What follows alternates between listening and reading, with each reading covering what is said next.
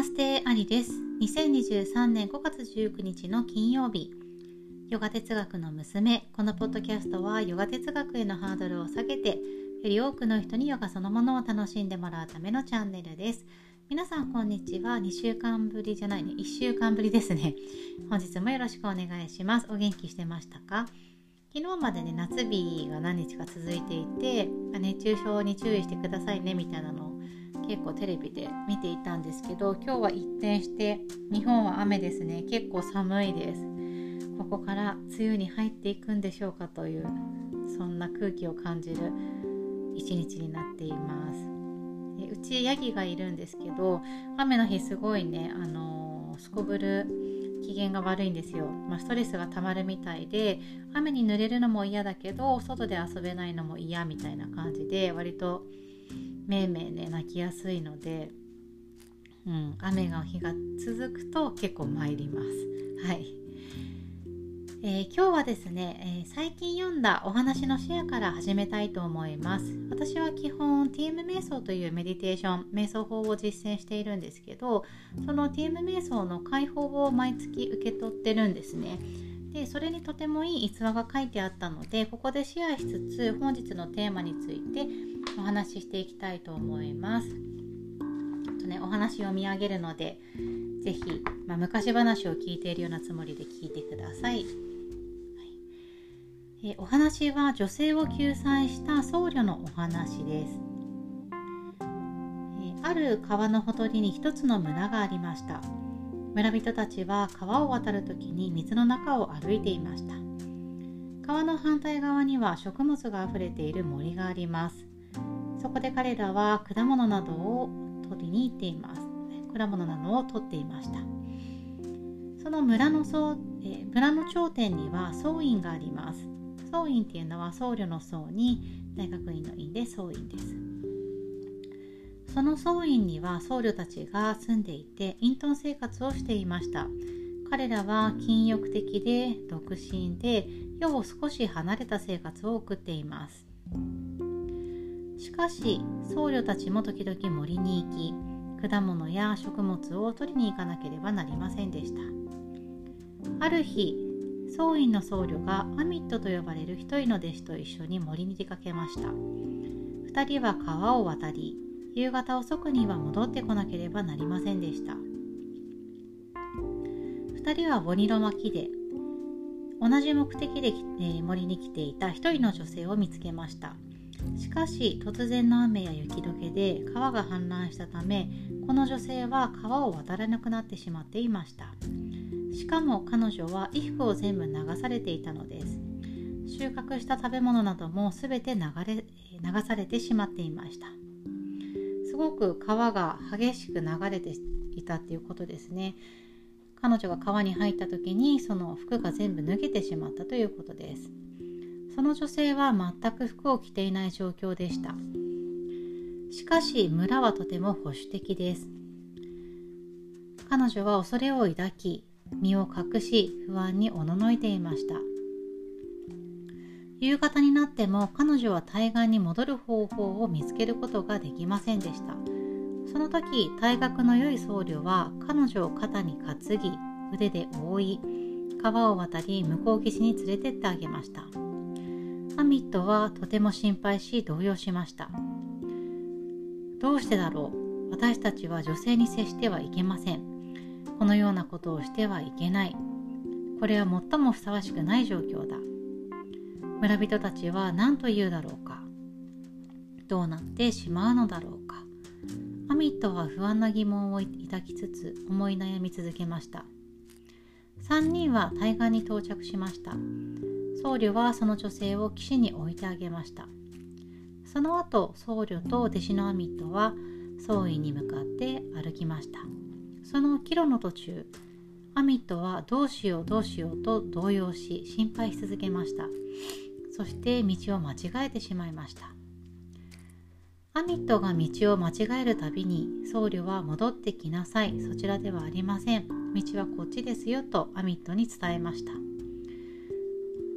歩いている途中僧侶はこれをご覧なさい。あれをご覧なさいと道端に咲いている花々や果物や美しい景色を指さしながら歩きました。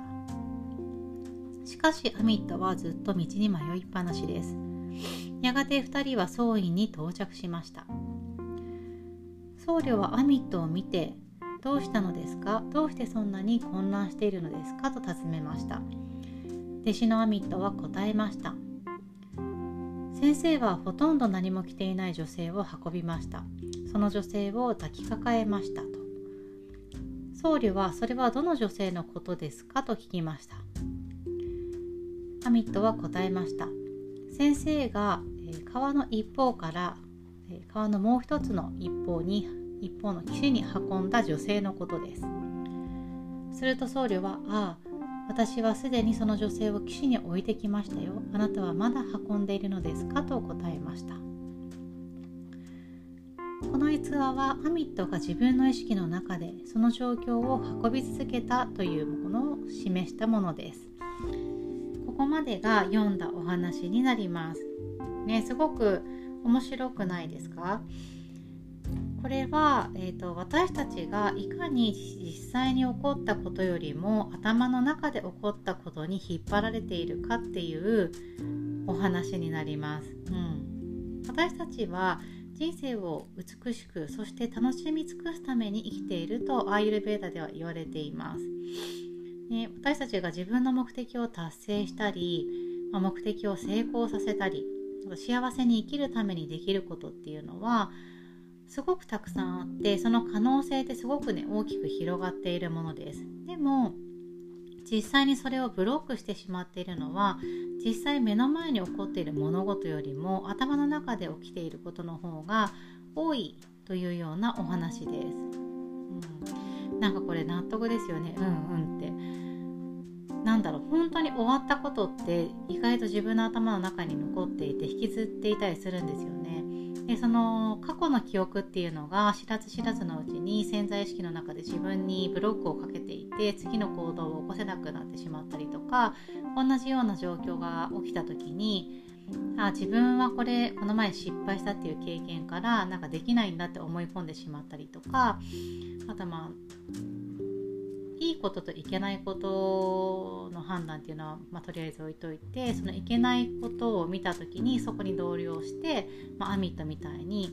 ずっと同じことを心配し続けてしまう。で心配して、まあ、そっちに気持ちが引っ張られたことによって目の前のことができなくなってしまうとか。結構あるあるだと思います。ね。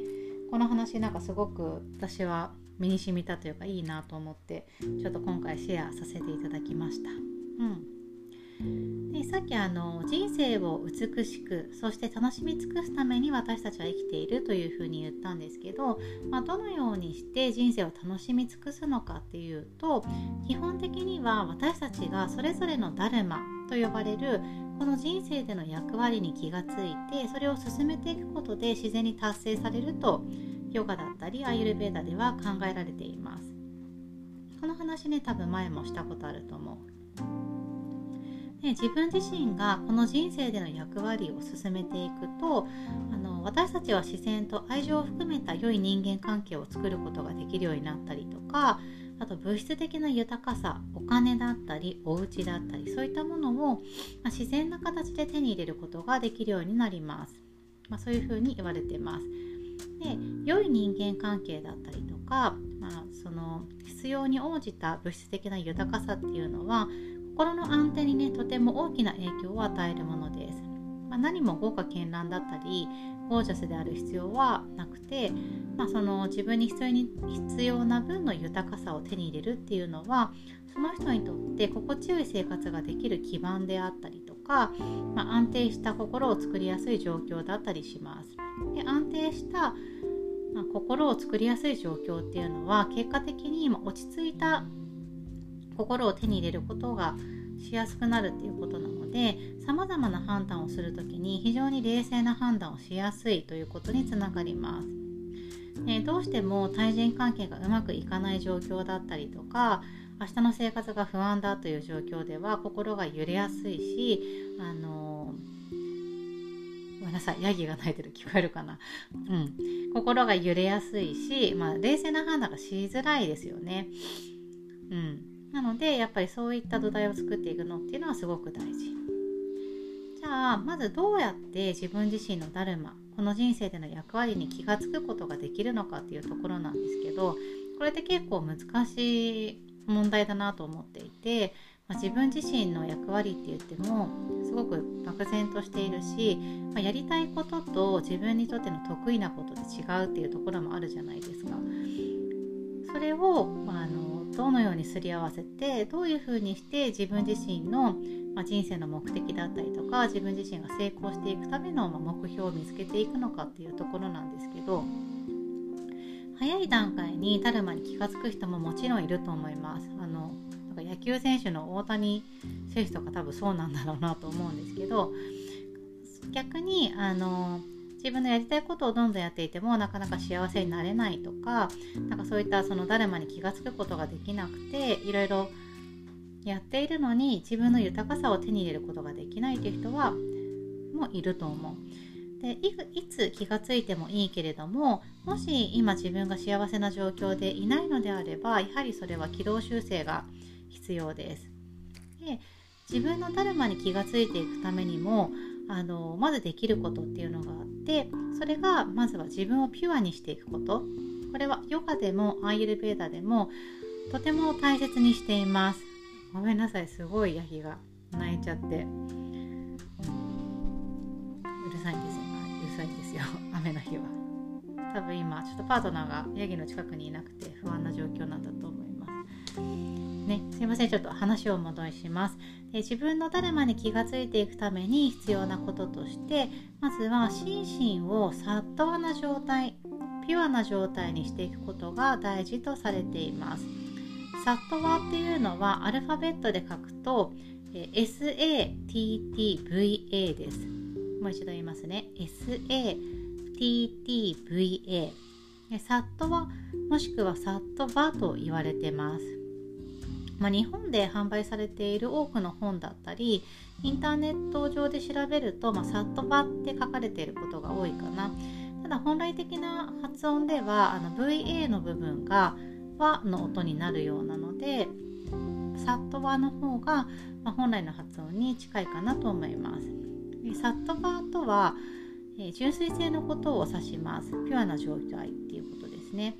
で自分の心も体も純粋性を高めていくことで私たちは自分のダルマにいち早く気がつきやすくなり、まあ、そしてそれを素直に行っていくことができるようになると言われてます、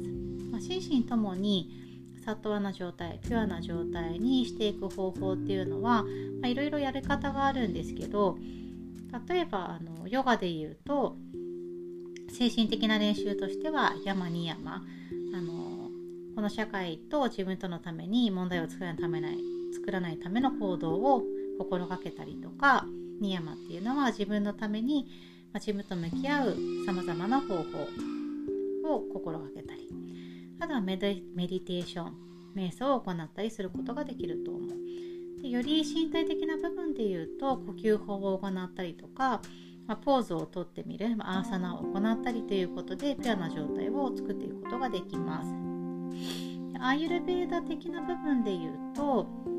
精神的な部分はやっぱりメディテーション瞑想法がいいかなと思うんですけど身体的な部分で言うとオイルケアだったり食事法で自分の体を変えていくことができると思います。で体が変われば心も変わるし心が変われば行動が変わって、まあ、最終的に体も変わりますから精神的な部分にはこれとか肉体的な部分にはこれというふうにこれが効くよみたいな感じで分けられるものではないんですけど大まかに言うと、まあ、ヨガだったりアイルベーダでは、まメディテーション精神的な部分ではメディテーションで肉体的な部分では食事法だったりアーサナをするのがすごくおすすめです。でどの方法を選ぶにしろ自分の中の余分なものをそぎ落としていくとさまざまな変化に繊細に気が付くことができるようになります。自分の心と体が今欲しているものが分かりやすくなるとも言えるかな。例えば朝起きた時に目覚めがよく体も心もすごく快適でエネルギーに満ち溢れている朝を迎えた時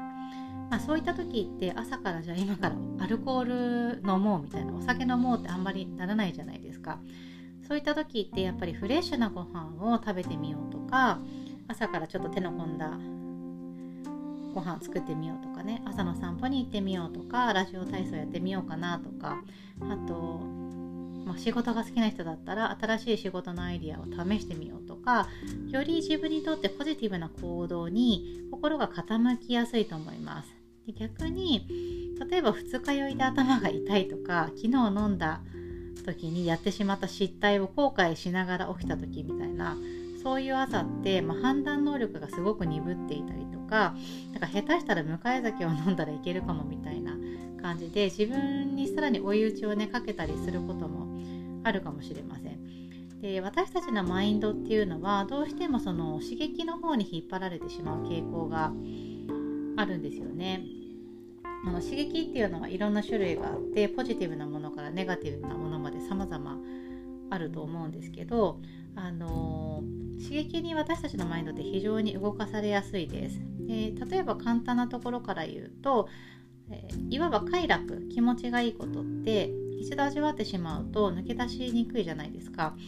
え気持ちのいいお布団から出てきづらいとか気持ちよく酔っ払ったからもっとお酒が飲みたいとか刺激的な YouTube をもっと見たいとかいろいろあると思うんですけど私たちにとって刺激っていうのは、まあ、人生において人生の成長において必要なことではあるんですけど自分の軸に戻ってこれなくなるくらいの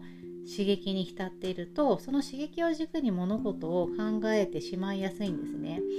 なので、あのそれが正常なその刺激を受けている状刺激をまあ大量に受けている状況で行っている自分の判断っていうのがそのピュアな状況で行っている判断っていうのと全く違くなってくると思います。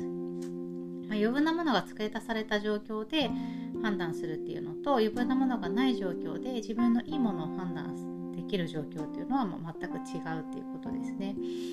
だからこそまずは心身を浄化していくことピュアにしていくことがすごく必要です。自分をピュアな状況に持っていくというか、まあ、自分にとって必要のないものを体からも心からもなくしていくと今まで自分に与えていたものの影響の強さにも気がつくことができます。なんかちょっとイメージ湧くかな。うん、例えばですねあのー、ランニングを続けて基礎代謝が上がって体温が上がって今までよりすごく健康な体を手に入れた人っていうのは今まで自分の体がすごく冷えていて重たくて心地よくない状況だったっていうことに気がついたりするんですね。で今の心地よさを保とうっていう風に、まあ、気持ちが動いて自分にとって良い行動を選ぶようになります。でそれが最終的に習慣になっていく。で習慣になっていくとまたプラスでいいことを始められるようになるじゃない？でそういった状況の積み重ねで自分をピュアにしていく心的にも体的にもピュアにしていくことで自分にとっていいもの自分にとっての正解を選んでいきやすくなるっていうことにつながります。ちなみにですね私は去年なんかすごく美味しいカフェインレスコーヒーに出会ったんですよ。普通にラバッツァのやつだったんですけどで去年からそのコーヒーにはまってしまったのでなんかカフェインレスな生活を送ろうみたいなことを思ってなかったんですけど自然とカフェインレスの生活になりました。でもともとカフェインを取ることにネガティブなイメージってあんまりなかったんですけどたまたまカフェインを取らなくなったことで逆にカフェインがどれだけ自分に影響していたかっていうのに気がつくことができるようになったんですよね。時々そのカフェとか行ってカフェインレスコーヒーがないお店だとカフェイン入りのコーヒー飲むことあるんですけどなんかめちゃくちゃハイになるんですよ。目がキュルキュルキュルキュルみたいな感じになってなんか気持ちが何て言うんだろう。なんか変にテンションが上がるみたいな。でそれをなんか毎日私飲んでたんだなって今は思います。でそのそのちょっとハイな状況でいろんなことを判断してたんだなって今はちょっと思いますね。うん。カフェインを取ってない時の方が気持ちは落ち着いてる気がするのでやっぱりその小さなことの積み重ねだけどねそういった影響ってすごい体にあるあったんだなっていうふうに思います。あとお酒もねうん。あのお酒妊娠前からちょこちょこ禁酒を設けていたんですけどそれもすごいね日々の心身の変化を感じること感じ感じやすいものでしたね。なんかマインド的にあのお酒を飲んだからどう引っ張られるってことは私はあまりなかったんですけどなんか体が本当に違くて特に寝起きが全然違いましたね。今妊娠してて飲めないんですけど私はお酒の時間というかそのお酒とともに食事を楽しむことが好きなので、まあ、産んだ後これから一切飲まないっていうことは全然ないと思うんですけどお酒を飲むことでの自分の体とマインドへの影響っていうのは、まあ、知ることができたので禁酒期間をねちょこちょこ設けるのもすごい良かったなと思います。で心身がより軽やかで健やかである状態の時の自分の判断の仕方と、まあ、刺激が非常に多い時の判断の仕方っていうのは全く違うんですね。でそういう意味でも自分を、ま、ピュアな状態サットワな状態に、ま、近づくようにできるだけそういう行動をしていくっていうのはとてもプラスなことだと思います。でそういったピュアな状態で物事を判断している時って自分にいいものを選びやすいから結果的に自分のダルマにも気がつきやすくなる。うんであの素直に従っていくことができるようになりやすいと思っています。こういったねその浄化のことをヨガの世界ではシャウチャと呼びます。うん、ヨガの8子族の時にねシャウチャ1回話したことあるんですけど覚えてるかな、えー、シャウチャっていうのは自分と向き合うためにやった方がいいことの一つです。シャウチャの語源はシュチというんですけど日本語に直すとまあ、あるがままの美しさという意味があります。いいですよね。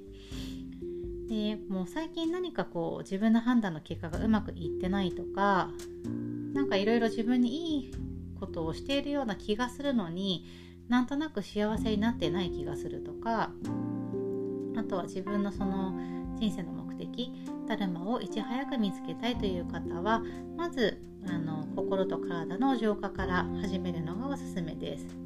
で私はヨガの先生なので、まあ、ヨガが大好きなのでヨガやメディテーションをやることをおすすめしますけどやり方は実は何でもよくて、うん、例えばさっき言ったように毎日ランニングしてみるとか心のための本を読んだりとかあとは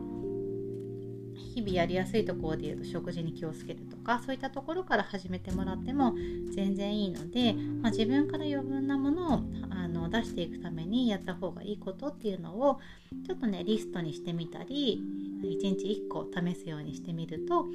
いいかなと思います。はいでは前半はここまでです。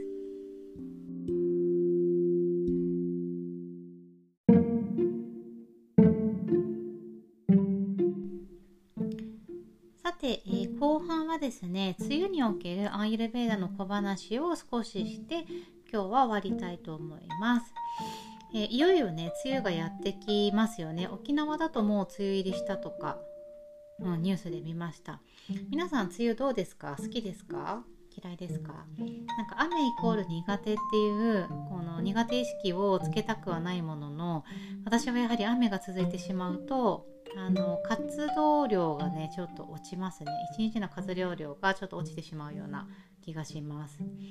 で自然界にとっても私たちにとっても雨っていうのはこう恵みのものなんですけど梅雨の時期は長雨が続いてしまうのでこうジメジメムシムシと湿気が多くなったりとか、まあ、体感的にも不感指数が上がりやすい時期になります。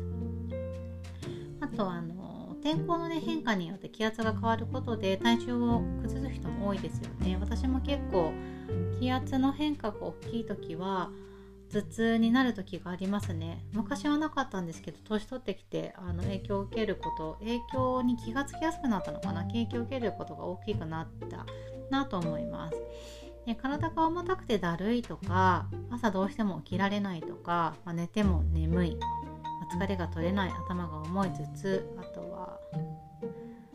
胃が重たいとか食欲がちょっとなくなっちゃったとか便秘下痢などの、ま、症状が出ているのであれば、まあ、少しこの時期の過ごし方をちょっと考えないといけないなと思います。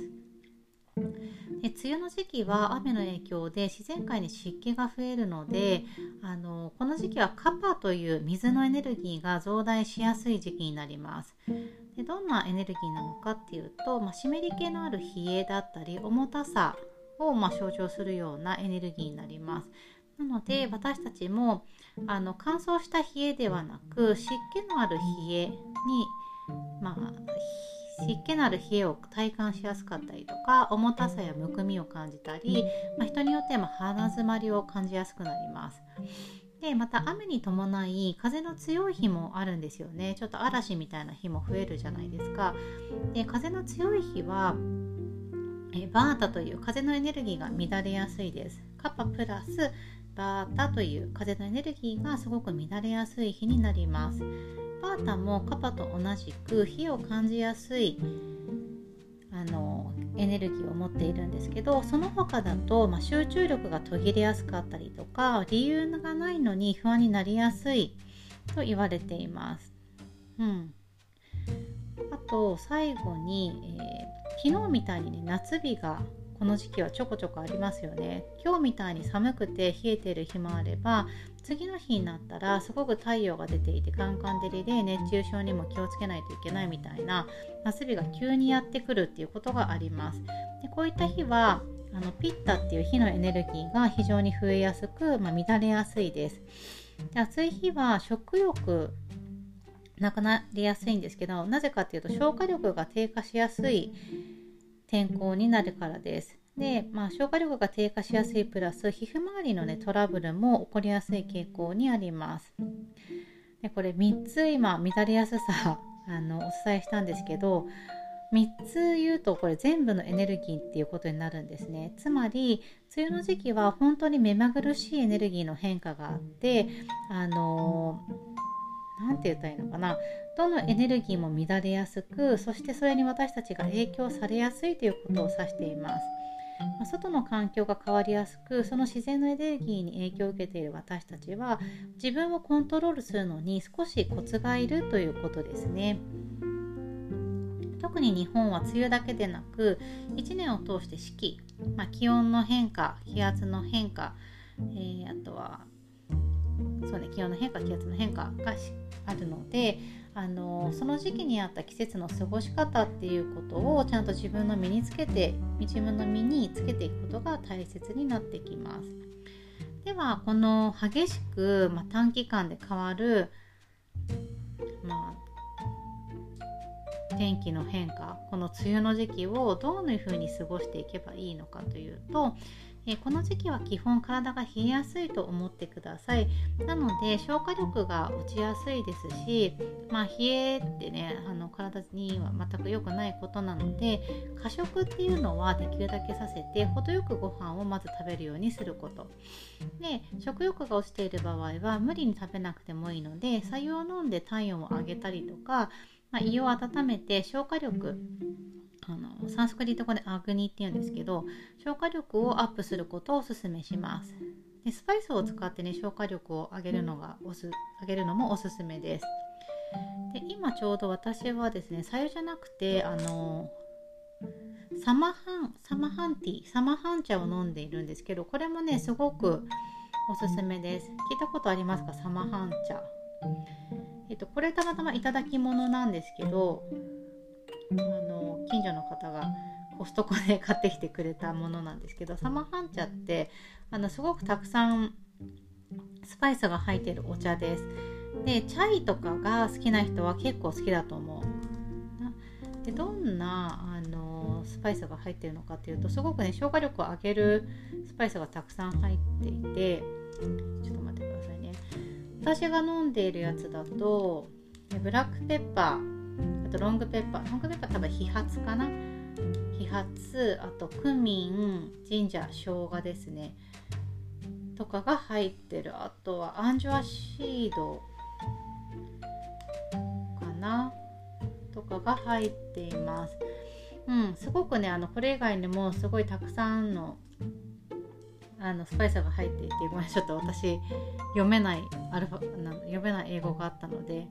全部お伝えすることはできないんですけど気になる方はサマハンティーもしくはササマハン茶でちょっとね検索してみてください。ネットにいろいろ売ってると思うのでまあ好きなちょっと味がね何とも伝えづらいんですけどなんか本当にあのブラックペッパーと生姜が効いているこうなんか体がポカポカするようなお茶です。匂いもスパイシーなんですけど私が飲んでるやつは結構その甘みがあるもので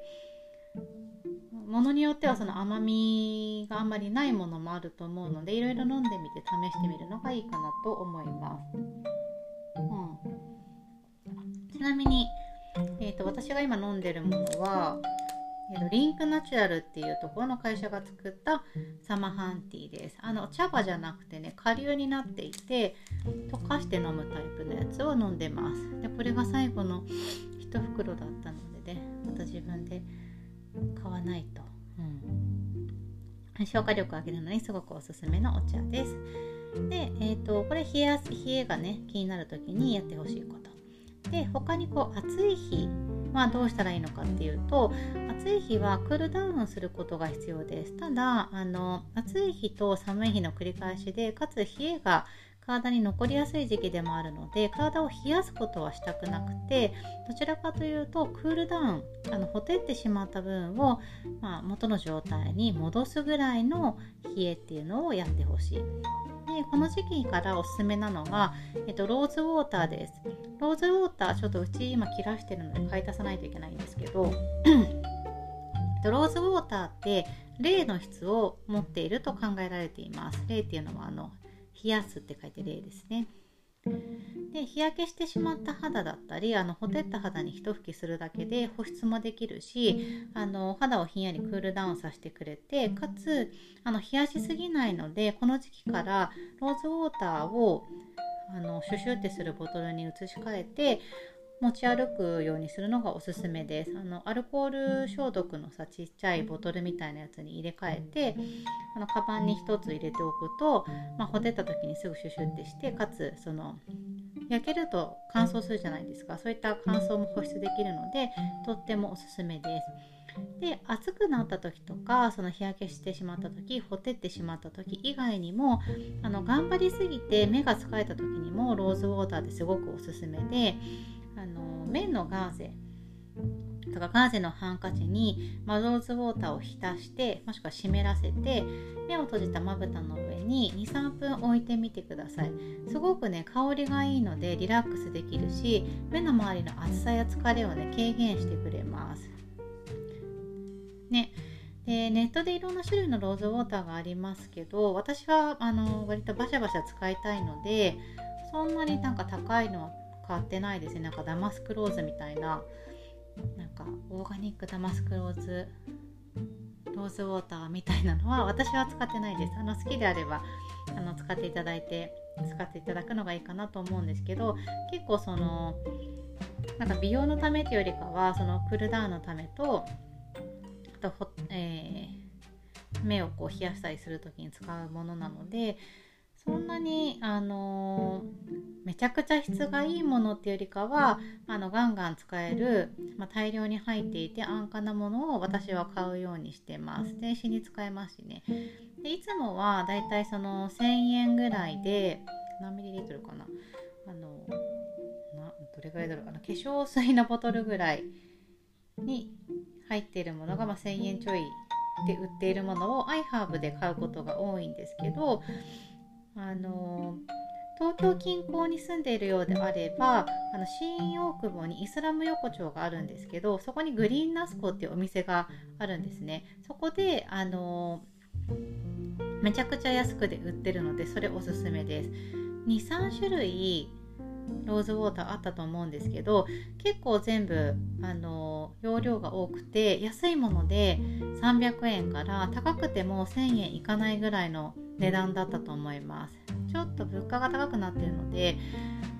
昔私が買ってた時よりも値段が上がってるかもしれないけどでもね非常にあのリーズナブルなものをグリーンナスコには売ってるのでおすすめ。ちなみにグリーンナスコはスパイスだったりあのお米向こうのお米とかもね売ってるのでお料理が好きな方は行ってみると楽しいと思うでその店はあの食材店と そういったローズウォーター売ってるのプラス隣に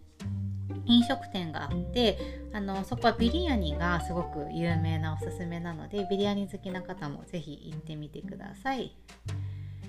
でその他だとあのごめんなさい東京に住んでいる方とか近郊に住んでいる方向けになるんですけど西葛西に神戸スパイスの店舗があるんですよ。でこのここの店舗スパイスがめちゃくちゃ置いてあるかつハーブも結構あってあのラベンダーとかもね売ってあるのですごくおすすめなんですけどここも割と安価にローズウォーター売ってます。うん。